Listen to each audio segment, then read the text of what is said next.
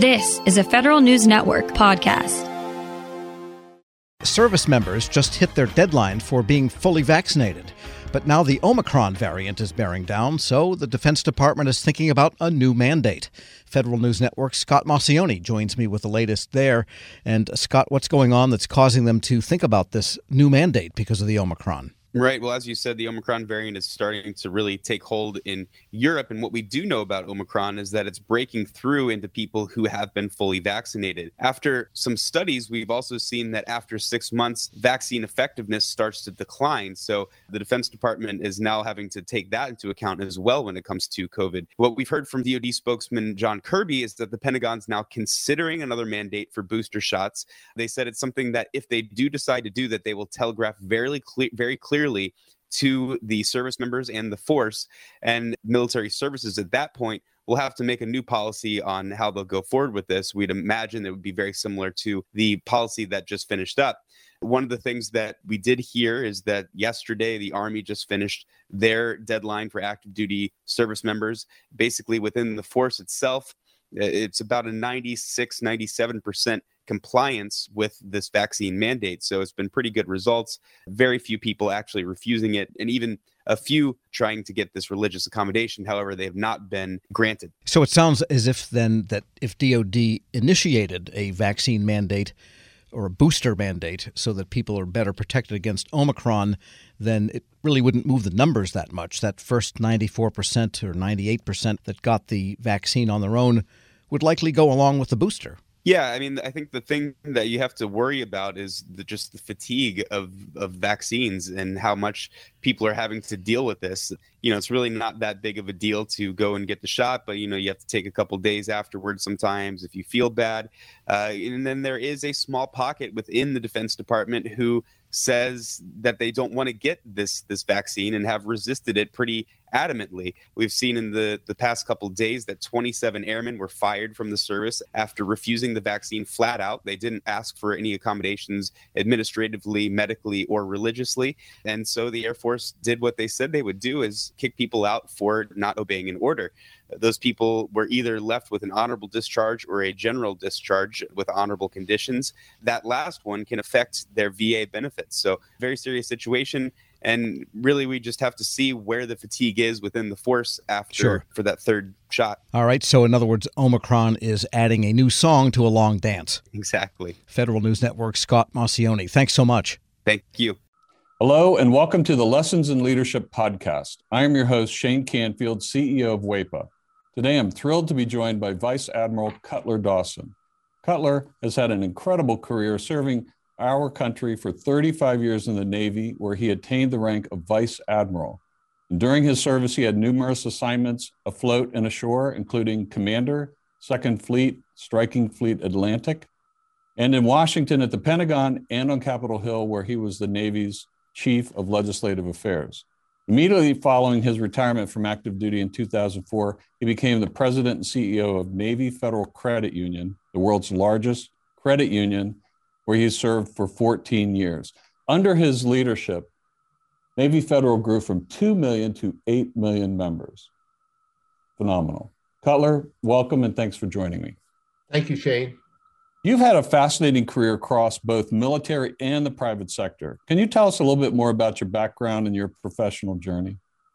Well, I started out at the Naval Academy where I graduated in 1970, and then, as you mentioned, spent 35 years in the Navy um, with uh, six actual actual uh, afloat commands.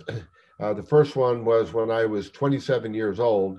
Uh, I didn't know enough to be scared of anything, and it was uh, probably one of the highlights of my career. Um, and then after I retired after 35 years, I went to uh, work at Navy Federal Credit Union as the CEO, where I spent my next 14 years. Um, I'm I'm currently retired and enjoying life, and um, it's been a great run for me. How would you describe your leadership style, and how's that developed over the years? my style has been quite con- consistent. Um, I believe, and I've learned this in the Navy, that you have to go to the deck plates uh, to see what is going on. And you have to learn what your people do and how they do it so you can help them to be better at it and more efficient and more productive. Um, it's um, something that you need to do all the time. Um, I remember I used to tell folks that um, you don't want to retreat to your cabin. And what I mean by that is um, the longer you're in a position, the less you think you have to get out and about. But that should be the opposite. You should get out and about more because people change, situations change, and you've got to figure out a way to get to them and find out what they're doing and where what you can do to help them. Uh, I We'll talk a little bit more about your book, but I read it um, from Sea to the C suite. Fantastic read. You talk about the deck plates in that um, as well. I would encourage everyone to get a copy of this and read some more detail about going to the deck plates. Cutler, who was the most impactful leader in your life and what quality did you admire about them? I had numerous while I was in the Navy, but uh, the quality that, that I enjoyed the most was the leaders that got to know me as an individual and that they cared about me. And I could tell that they cared about me. And they were not only my leaders, but they were my mentors. And um, I remember um, one particular one, Bill Schiffer, when I had my first assignment at the Pentagon. Um, I would go in to see him with my problem of the day. And I knew that he had numerous problems of his own, but he would stop and he would focus on me and he would make me feel like I was the most important person in his world. Um, and I, I tried to do that um, throughout my career. But really, it's about caring for your people. Cutler, in reading your book, there was a quote you used that you used to inspire those people that work for you. And it really got my attention. And it was, it was, you are the captain of your own ship. I wonder if you can talk a little bit about what that means and how it was useful to you and the leaders you were developing. Uh, absolutely. Um, what I mean by captain of your own ship, when you are the captain of a ship, sometimes you're in the middle of the ocean and you don't have anybody to turn to to make decisions. You don't have anybody to turn to ask, what should I do now? You have to be the captain of that ship. And I, I translated that um, into, let's say, Navy Federal's organization, where I would tell branch managers that I said, You are the captain of the ships of Navy Federal. You're the ones that are facing the, the members or customers, as others call them, every day. And you have to make decisions without a lot of guidance in some cases and without a lot of time. So be the captain of your own ship. Step up, uh, make decisions, uh, do what you think is right, and you never can go wrong. I think that is so important. And you have to give your people a little bit of latitude to take some risk as well, because there is risk for them in doing that and risk to your organization. That's right. And, and I mentioned that I, I took command of my first ship uh, with five years in the Navy, and I was 27 years old.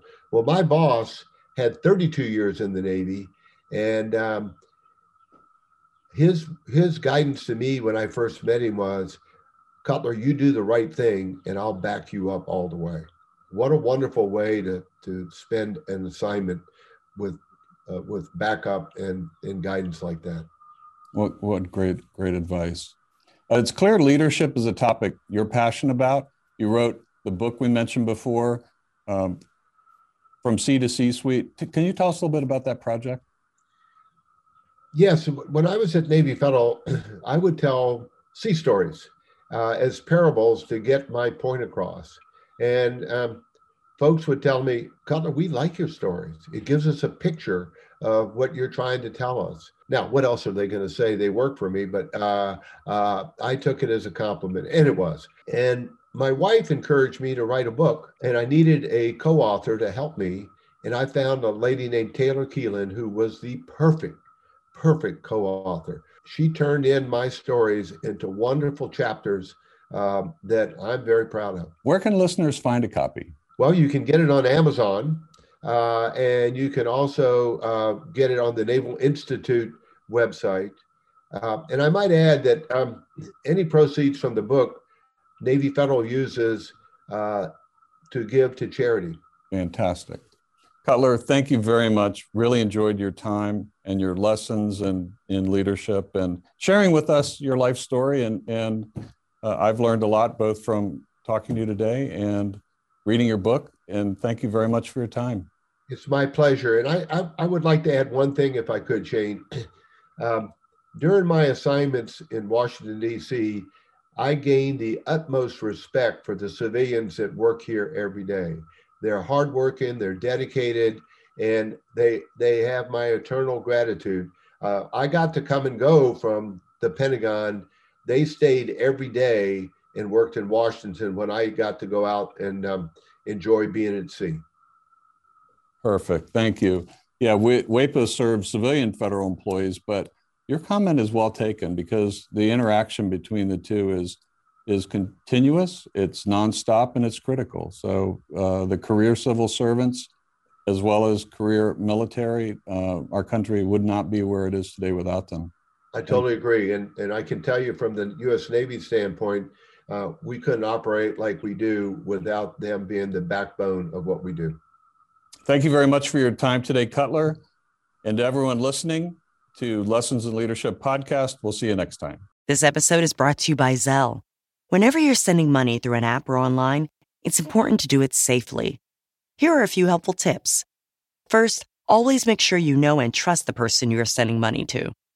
Second, confirm you have entered their contact details correctly.